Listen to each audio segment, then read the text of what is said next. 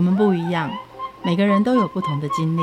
当所有的节目都在高谈阔论成功的样板人物时，在这里有一群曾经遭遇到挫折和经历失败的人，正品尝着过去失败好滋味，继续一步一步往他们美好的人生迈进。让我们一起来听听他们的故事与分享，在我们踏出下一步时，有些不同的启示与想法。欢迎收听《失败好滋味》，我是贝大小姐，我是 Rico。你肉不要涮那么久啦，才2-3秒而已，有很久吗？你吃的是和牛，不是美牛。啊，有什么不一样？比较贵，所以不能沾酱。那你生吃就好啦。听说越贵的肉是可以生吃，我们有一天要生10级的海鲜吗？有啊，可是它是牛肉哎，你要生吃吗？它见血。哎，你是没有吃过意大利的很厉害的，叫做生牛肉。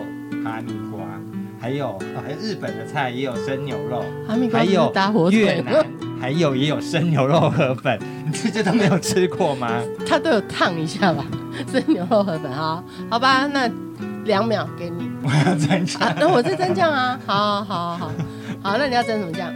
什么酱都要蘸，沙茶酱嘛，辣酱，什么酱都要蘸。啊，你刚刚不是说这肉很好，你还蘸酱？沾酱跟肉好不好没有关系，那跟爽不爽有关系。肉好不是要吃原味吗？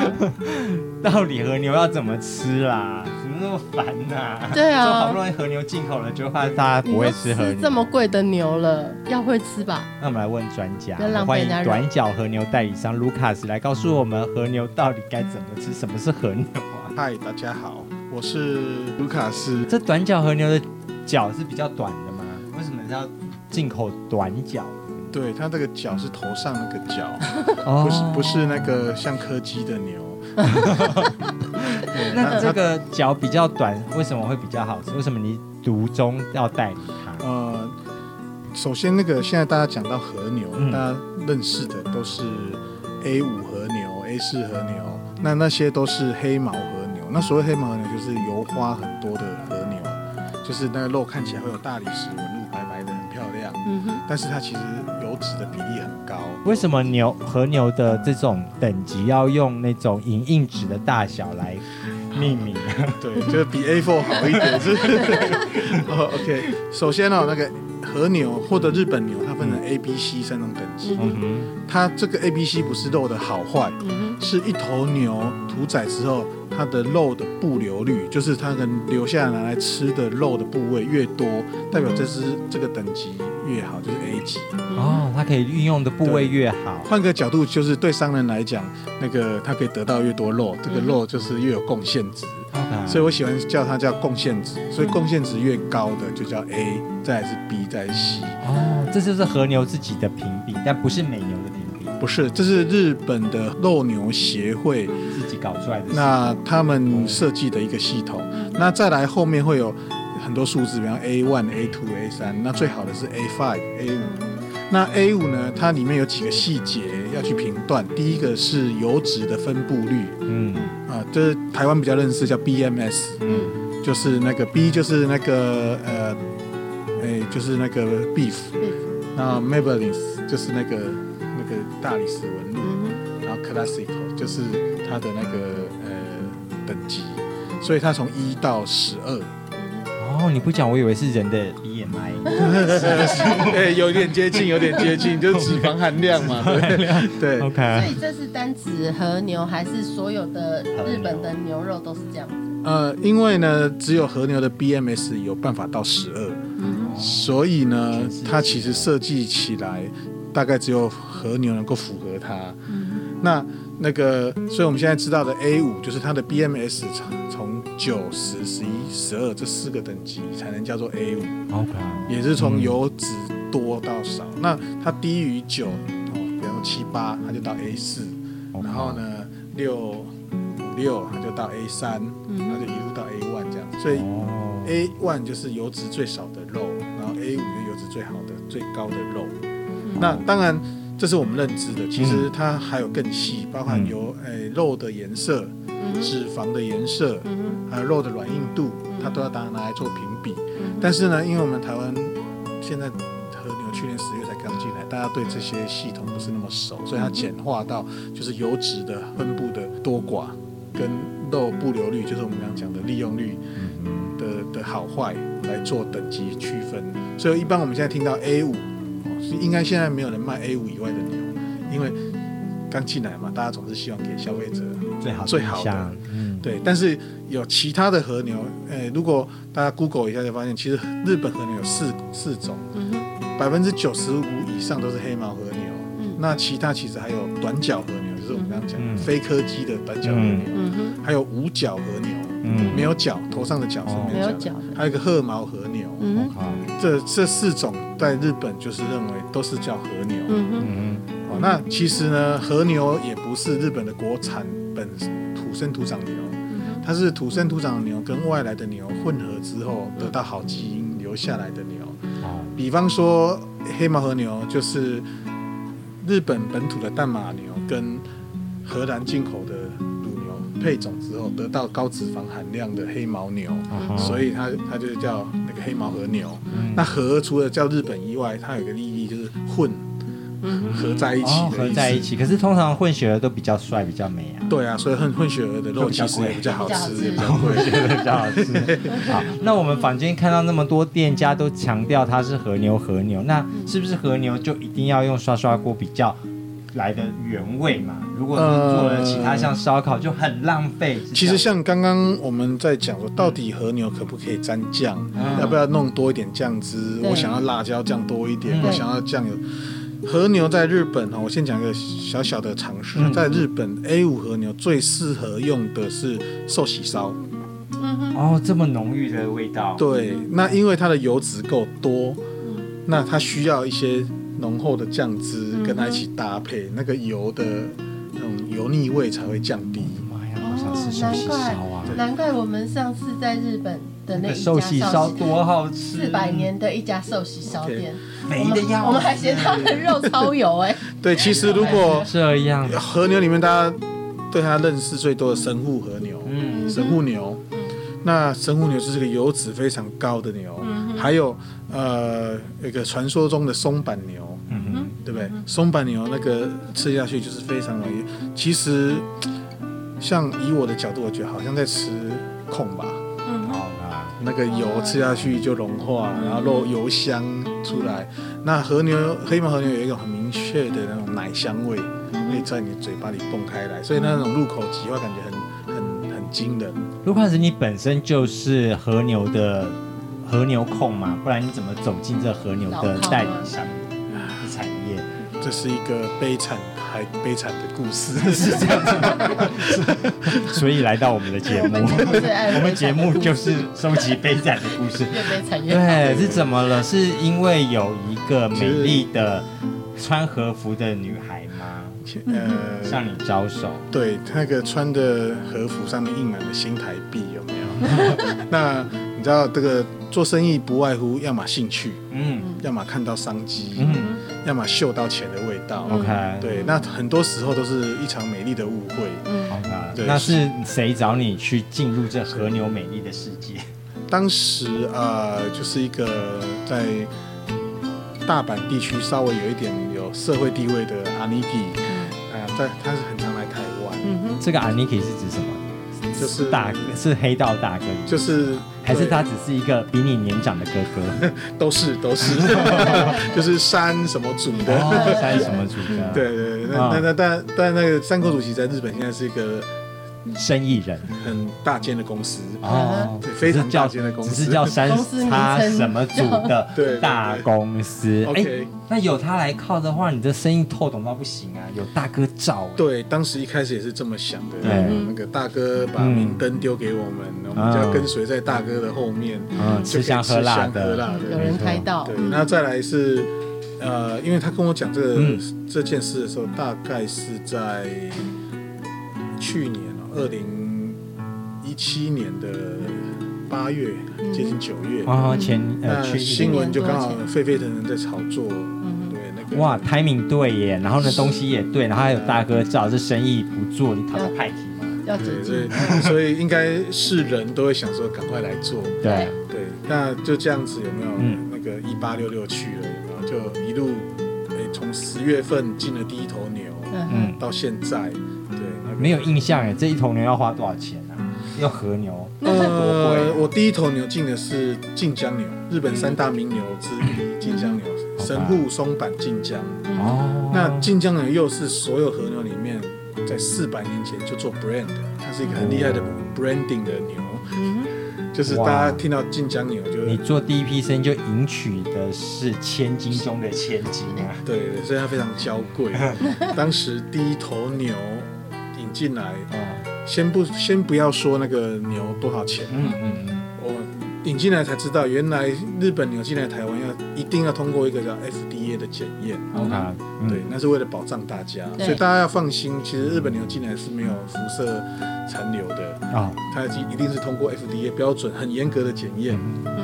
那可是光 FDA 检验一头牛，一个 packing 进来就要将近6万块的费用。检验费啊。对，那因为以前在做其他的商品，根本没有遇过这种。因为肉品要检验，对，是肉品，然后因为又是从日本地区来的，所以它很严格的要检验。它检验项目非常多，大大小小大概是30-40项这样子。要多久时间？很快。其实那个，因为大家都知道那个是要做生意的，所以它是24小时加班在帮你做检验，通常是1天就可以知道结果。那当然很照顾商人，因为你牛在海关待越久，就进来的时效就越，而且现在进来的牛都是生鲜牛为多，就是可能是上周宰的，这周就进来台湾。那除此之外还有关税，所以整个弄一头牛进来的成本大概是大小至不同，大概是60万到80万左右。那你可以赚600万到800万？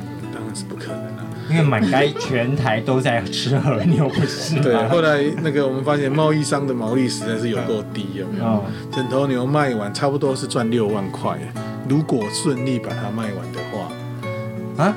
整头牛才6万块，那你干脆去检验官好了。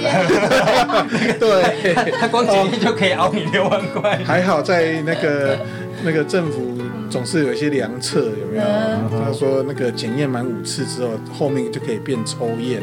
哦，代表你前几次都有合格，那你应该是有好好要做这个生意。也还好啦，反正跟日本人做生意，他一句话全部透懂，讲信用，全世界人都不能听，至少日本人可以。真的，以前这可能是那个阿公阿嬤日本受过日本教育，我们都觉得日本人很诚信。对，真的。那出社会之后，看日本人讲话好像也很实在。对，但是那个我们都永远忘记有没有那个。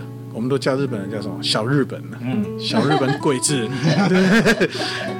这句话是有它道理的，你知道？日本人在做生意其实不是那么的，我们想象中的那么的。至少比台湾人好吧？台湾做生意还骗你，日本人不会骗你吧？台湾骗我们，我们抓得到人。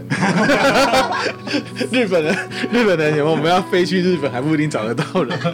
开玩笑。对，就是其实。好，走进了国际贸易的这个神秘的国度，学习到了什么事情？真的，这个做生意其实有一些 common sense 应该都要注意了，但因为自己有时候立合约啊，讲诚信盖印章啊，所有的比方说国际贸易的条款什么，很多很细节的出货的付款条件什么的。但是日本人真的厉害，从10月一开放，全台湾要跟日本买牛的。都要先付钱，他才杀牛。这不合理吗？这很合理，听起来很合理，对不对？他一头牛活生生的，你钱不付给他杀掉，那你不买，他卖给谁？对不对？OK， 好，那如果以买卖风险来讲的话，如果我这头牛20全额付不是先付一半吗？对，正常我们会说我先付定金，对不对？那你出口前，我把中款打给你，上了船，我确定会到台湾了，一步一步来嘛。对，而且我看到的东西，而且你全部付南方，日本人就不把牛送进来，也有可能。对，那日本人永远就是那句话，这是活生生的牛，对不对？然后我杀了之后你不买，我真的不知道卖给谁。那我的钱是血淋淋的钱。所以你要总是当全日本所有的牧场、所有的贸易公司口径一致，都是这样子的时候，我们就只能这样跟他做生意，就不得不对。这个其实很值得我们学习。他们要做这个产业，他们集合所有和牛的上下游的厂商，包含那个日本观光局，包含日本的农业协会，举全国之力要把日本和牛推出去。这件事情在台湾应该不太可能。明明大家经商的都说好我们要这样做、哦、总是会有一个偷偷打电话给你讲说我在我这边不用啦就是跟我来是不是？对，这个我们台湾比较随和，跟大家比较方便喜欢给人方便，有没有？对，那导致我们在国际上做生意的时候就没有办法这样子。就像我们现在很多科技大厂对毛利缩减，为什么？因为其实你看，现在要跟 iPhone 买手机，你要先付钱，他才给机器，对不对？也不接受什么叫做 LC， 对不对？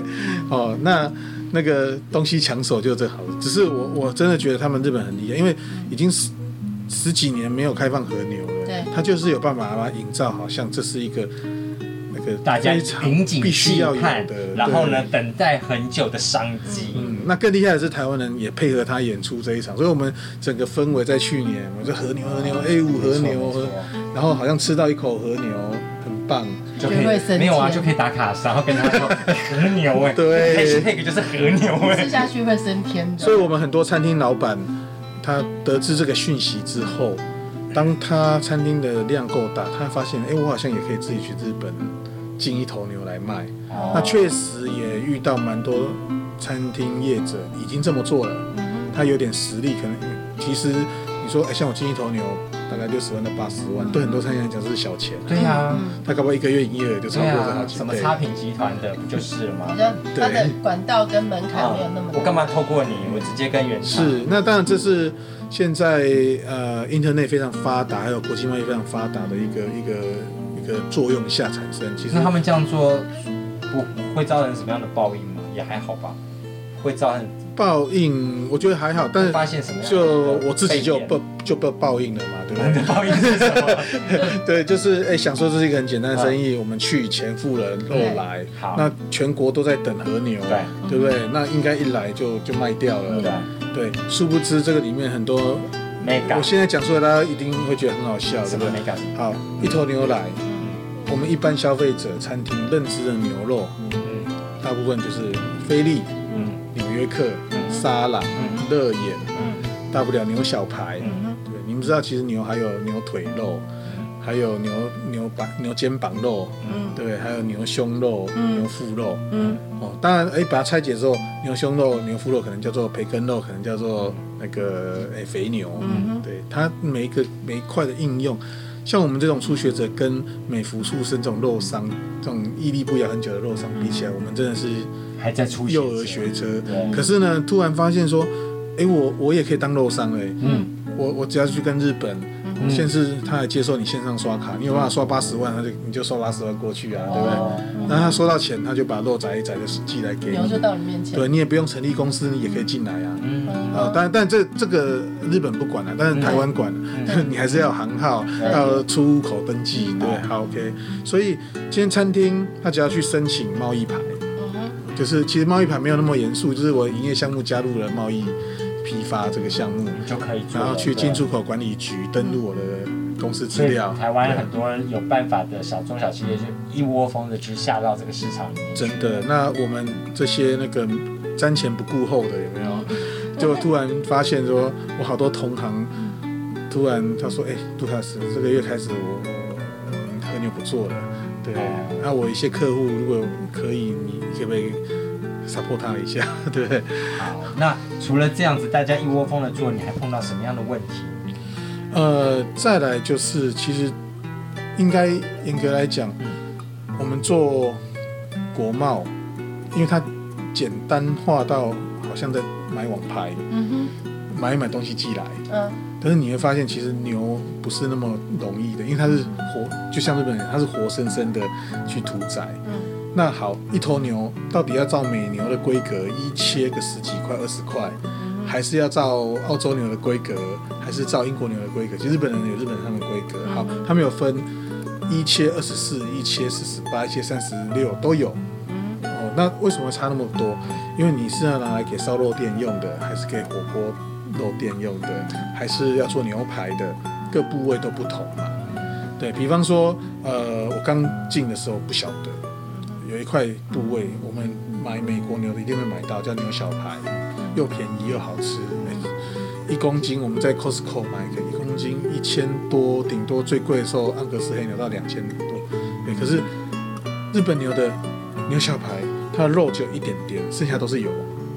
那你一样花2000、3000买的肉回来到家，你发现都是油，跟谁吃啊？对啊，那每一个脂肪都是钱呢，比减肥还痛苦，有没有？那个肉切下来只能丢。没有，当然你可以拿来炒青菜什么什么，我们都这样教课。可是它就是油，你不敢吃这么多油。对啊，那有些部位真的一堆油要修理掉。那这些油就叫日本人先切掉再进来啊。对，但我们没主动提，他也不会主动讲。日本人只会跟我们解释，在我们日本这些都是很珍贵的，我们都会好好利用它。那你们当然，那你自己切过去利用啊，我们要利用别的。真的，所以我的。之前刚做不晓得是这样子的，来了2次发现不对劲哎。哇，那这样子的肥油你都丢掉了多少钱？当然6万不止啦，一头牛至少要丢个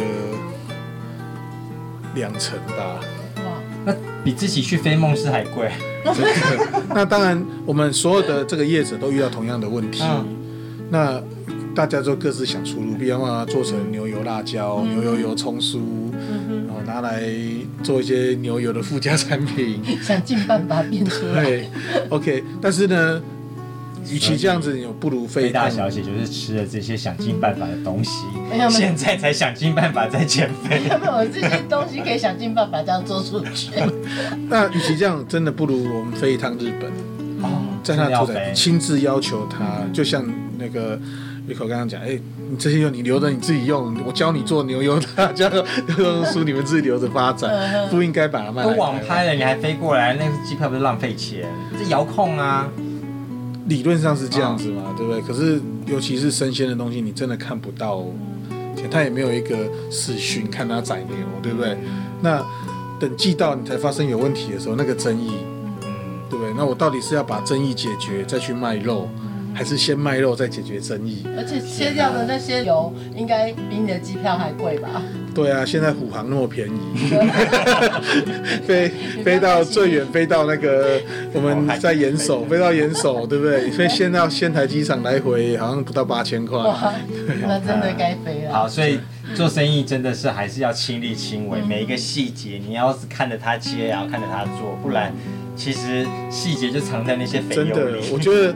那个国家定了一个很有趣的规则 ，FDA 要连续检验满5次之后才能抽验，它是在提醒我们这些做和牛应该要亲力亲为5次之后，大家有默契之后，你才能用抽验的。而且你这样亲力亲为，对对方来讲，他也会知道你对这件事。真的，这个人生意之间是互动，就像我们很认真对待消费者，对，我们很认真教他怎么吃这个牛，他会觉得这个牛真的是比较好吃。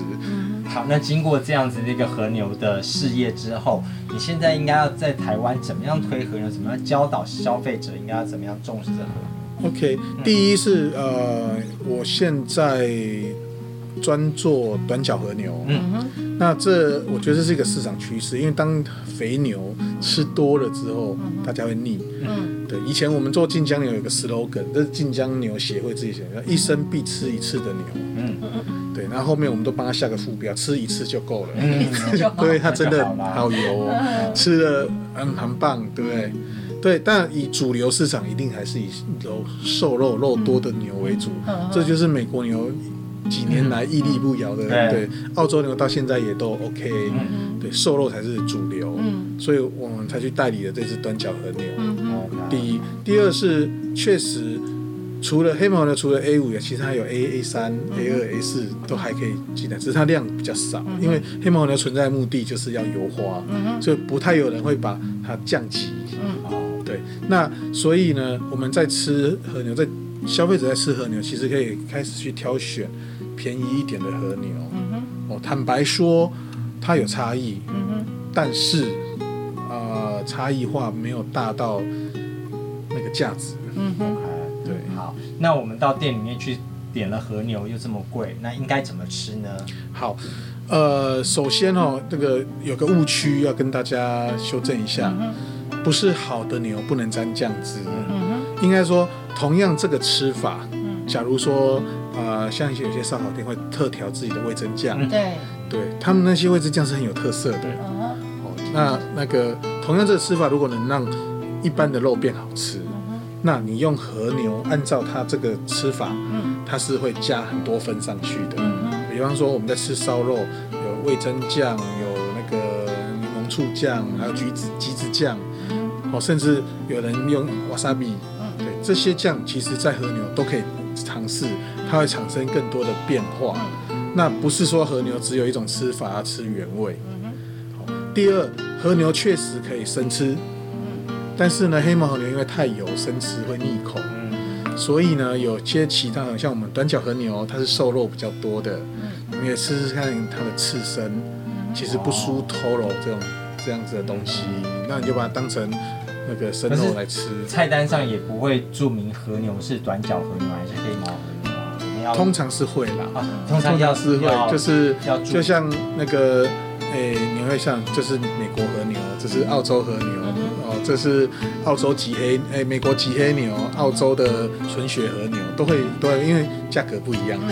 所以一开始去年的时候，大家只知道和牛就是和牛，其实现在还要知道，经过了一年，有些和牛其实是我们要选瘦的嘛，不然你吃了一次毕生一定要吃的肥牛之后，你就开始倒霉。倒霉倒不至于啦，就开始减肥，因为那个很难减，你知道吗？那其实和牛跟美国牛还是有一点差异，跟澳洲牛，和牛的不饱和脂肪酸含量是比较高的，那不饱和脂肪酸就代表它比较容易被吸收，对，但是再怎么样，我觉得吃肉还是瘦肉是主流。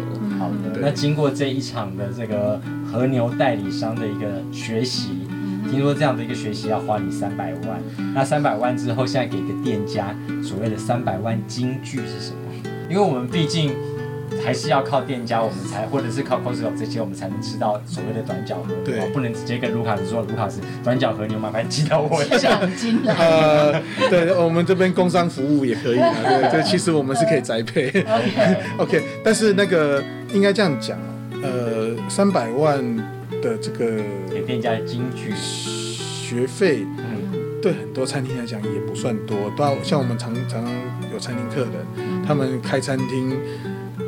把它当成毕生置业，那毕生置业他可能到现在还在亏钱，一亏可能不是300万，而是300万很多倍，对。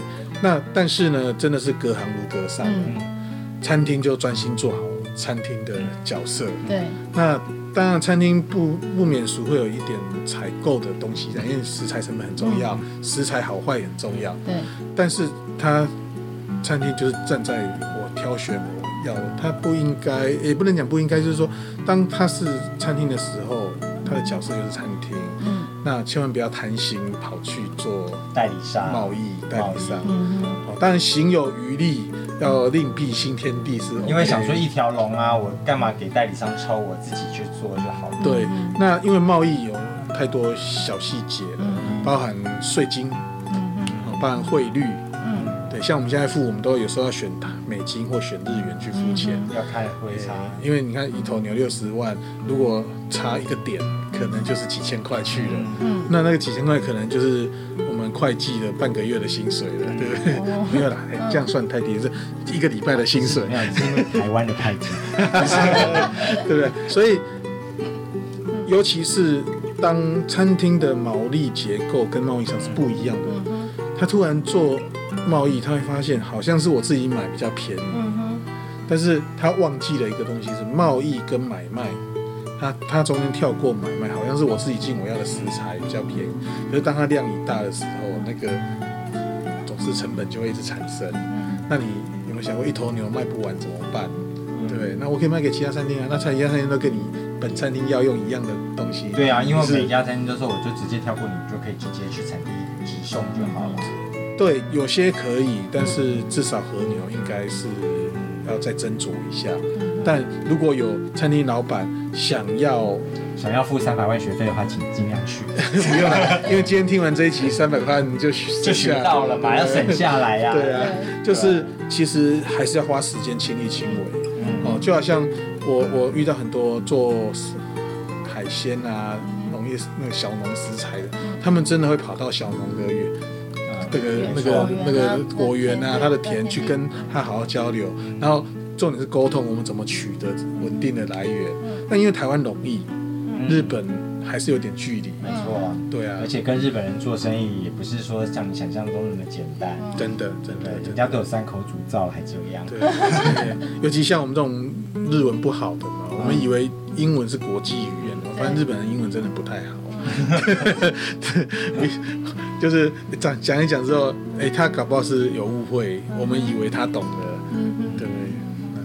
那最后，如果对于消费者来说的话，你要怎么建议消费者来享用这样的？OK， 首先，但因为我是肉商，我还是鼓励大家能够吃好的食材是件幸福的事情。对，偶尔善待自己，买一些好肉来吃。好，但是在挑选和牛的时候呢，千万不要有品牌迷思。那我觉得跟挑餐厅一样看老板的特性。对，其实卖肉给你，除了 Costco， 除了家乐福，这些大通路，那个没话说，就是他们当然是以追逐利润以外，其实找一个餐厅或找一个肉商、肉铺，现在其实有不错的很多的不错的肉铺，很有良心的，对，他们在肉的挑选、产地来源的控管，还有肉的处理上是非常 nice 的。那找好食材就要找这样子的搭配，应该是会让我们在选肉上会更 easy 一点，了解，价格上也不会被贵太多。那另外补充说明括号网络的那个直播台的肉，对，那个大家把它当节目看一看就好了。哦，对，其实这个处理过程是不 OK 的。哦，对，那因为大家看这个节目，像前阵直播台非常多，没错，对。那在镜头以外的地方，肉怎么处理？对，然后你看他在镜头前面切肉，你不知道他冷气的温度是多少。那一块肉拿出来切完，看一个直播再怎么快1个小时到2个小时，细菌那对它中间的生菌数提高。好，再来它有没有？大部分当然为了卫生，它是用冷冻肉再冻回去给你。对，那他这个过程中间等多久，然后工作人员，对，周边的环境，对啊，尤其一个节目一塞就要塞好久，那个肉就摆在那边。有时候我们看，就是也有跟他们搭配，有些去到那个环境真的不敢恭维，对啊，对啊，那所以最好的方式还是找到熟识的你的邻居，对不对？或者是你我值得信赖的一个肉商家。或者是有品牌的网络购物平台，对啊，这个是很值得我们未来再小心注意的，对吧？谢谢Lucas。原来要吃到美味的和牛，不只是搞得牛仔很忙，也让进口商 Lucas 花了300万的学费才学到了这么多和牛进口的潜规则。接下来我们一起来听周杰伦的《牛仔很忙》，下次见，拜拜。小妹妹吹着口琴，需要鲜美的建议，我用子弹写日记，介绍完了风景，接下来换介绍我自己。我虽然是个牛仔，在酒吧只点牛奶，为什么不喝啤酒？因为啤酒伤身体。